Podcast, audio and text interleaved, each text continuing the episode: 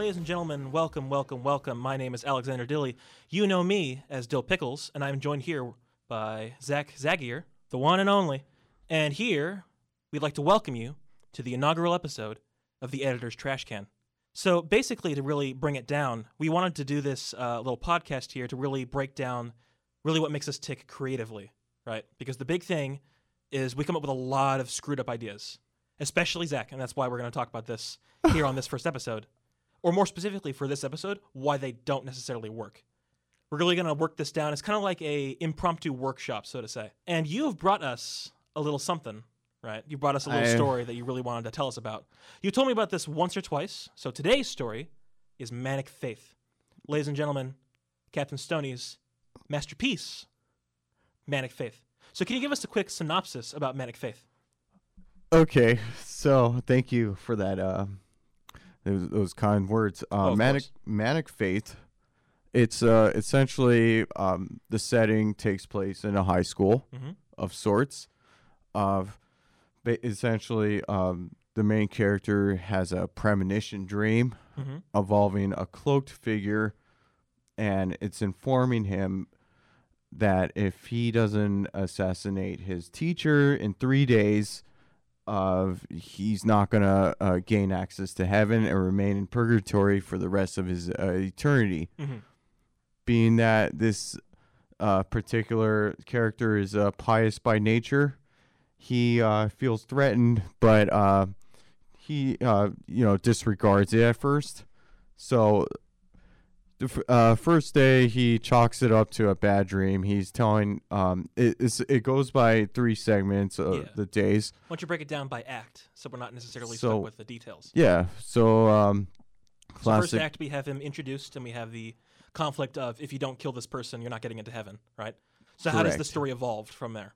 So he uh, tells his friend, and um, his friend's like, "This is a crazy dream." He just disregards him, and uh, he uh, goes about his day. Then he starts hearing like religious uh, trumpets, like out of nowhere. Trumpets or like chanting or something like that? Or, yeah, yeah, Yeah. So like, um, like heavenly trumpets, or whatever. So Mhm. it's kind of like, oh, what, what's going on? Um, and then all of a sudden, uh, I again, this is there's no classic paradigm to this because Oh, I. I just I kind of mix mash like this story around. Oh, uh, we'll get to that. We'll get to that. But how about you uh, come up to the big reason why this this story you've mentioned a few times, and we're going to talk about that in a little bit. But what was the thing that really clued us into? Uh, uh, what was the I big that scene? Okay, so so the inciting incident when he finally is gets convinced. Mhm. Uh, he's walking like normal day, like out in open, like all the students are there,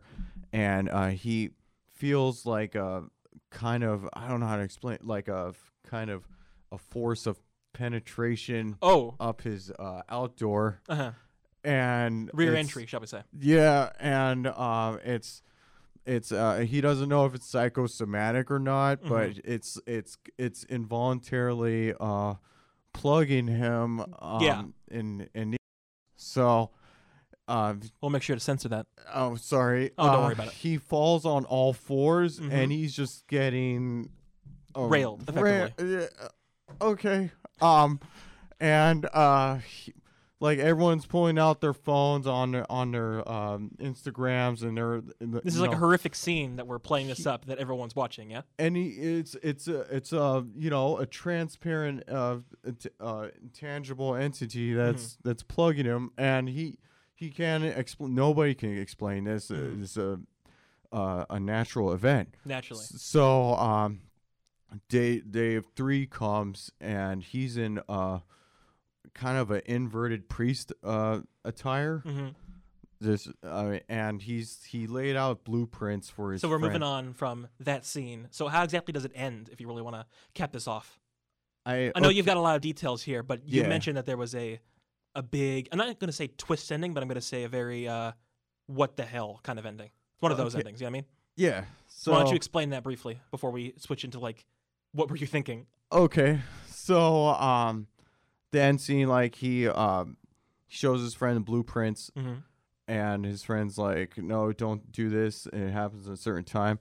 And uh, his it follows the story follows the friend Mhm. and he he goes on a chase scene chase sequence he goes to the the it's it's supposed to happen on uh, on this campus in fact but the Mhm. lower building and there's a slope a grass slope Yeah. oh, and um down in the lower building there's uh automated doors and it opens he goes in he opens the door it's all dark uh he switch up the lights and it's the co- like the room is just filled with blood and gore Mm-hmm. like and and first you're thinking like oh no the the main character actually assa- like Pulled it off? yeah, Yeah. he killed his teacher but then the camera pans to the teacher all covered in in, in blood and uh you see uh the the main character he's uh, disembodied and all you see the next it cuts to the automated doors Mm-hmm. opening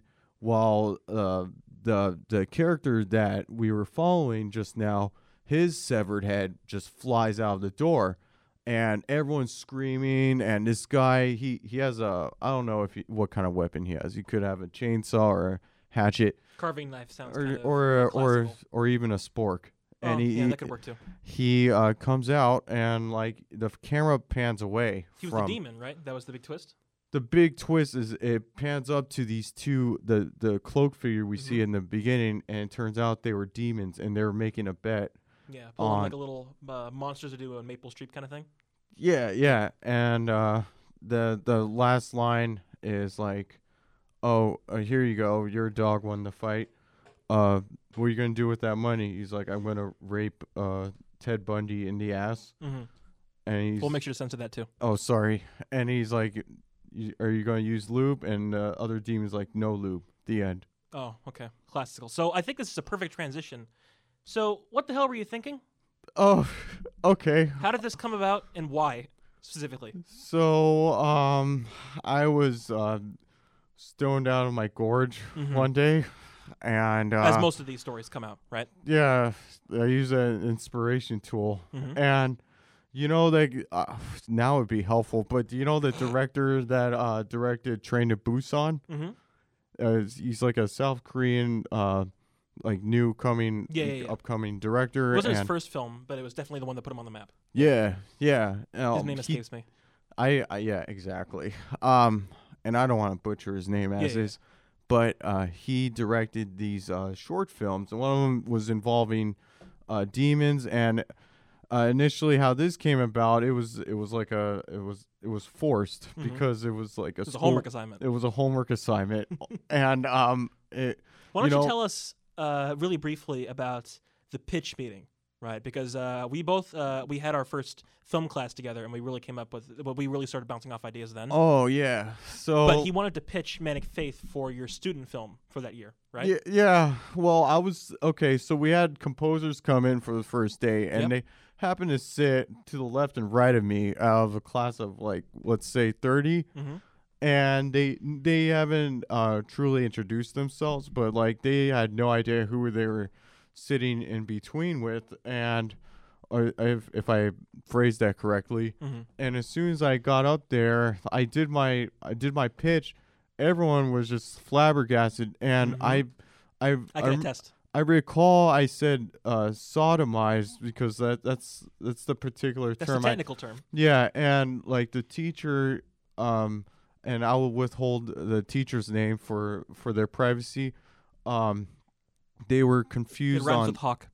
it, they're confused with uh, the term uh, uh, sodom, the nomenclature Mhm. sodomized. So I uh, went down and I performed uh, me getting sodomized in front of like uh, the new composers that had no idea, and Thirty and- students and watching in horror. you know, in, in hindsight, those some a lot of those students didn't know who I who I really was, but after that day, oh yes. they they knew exactly who I was. So what exactly are you doing with it now? Have you done anything with it after that? Because you've Um, mentioned it a few times. Yeah. So yeah, I, I like to like, you know, torture people with it, Oh. and uh, but you know, given given that everyone's so apprehensive, I kind of like put it on the back burner. Mm-hmm. But it's it's on my way, you know, it's on my to do list, so to speak, and I have a like a kind of a laundry list, uh, to do list, or uh, not. I don't know why I brought up laundry, but I have like a really long to do list, Yeah.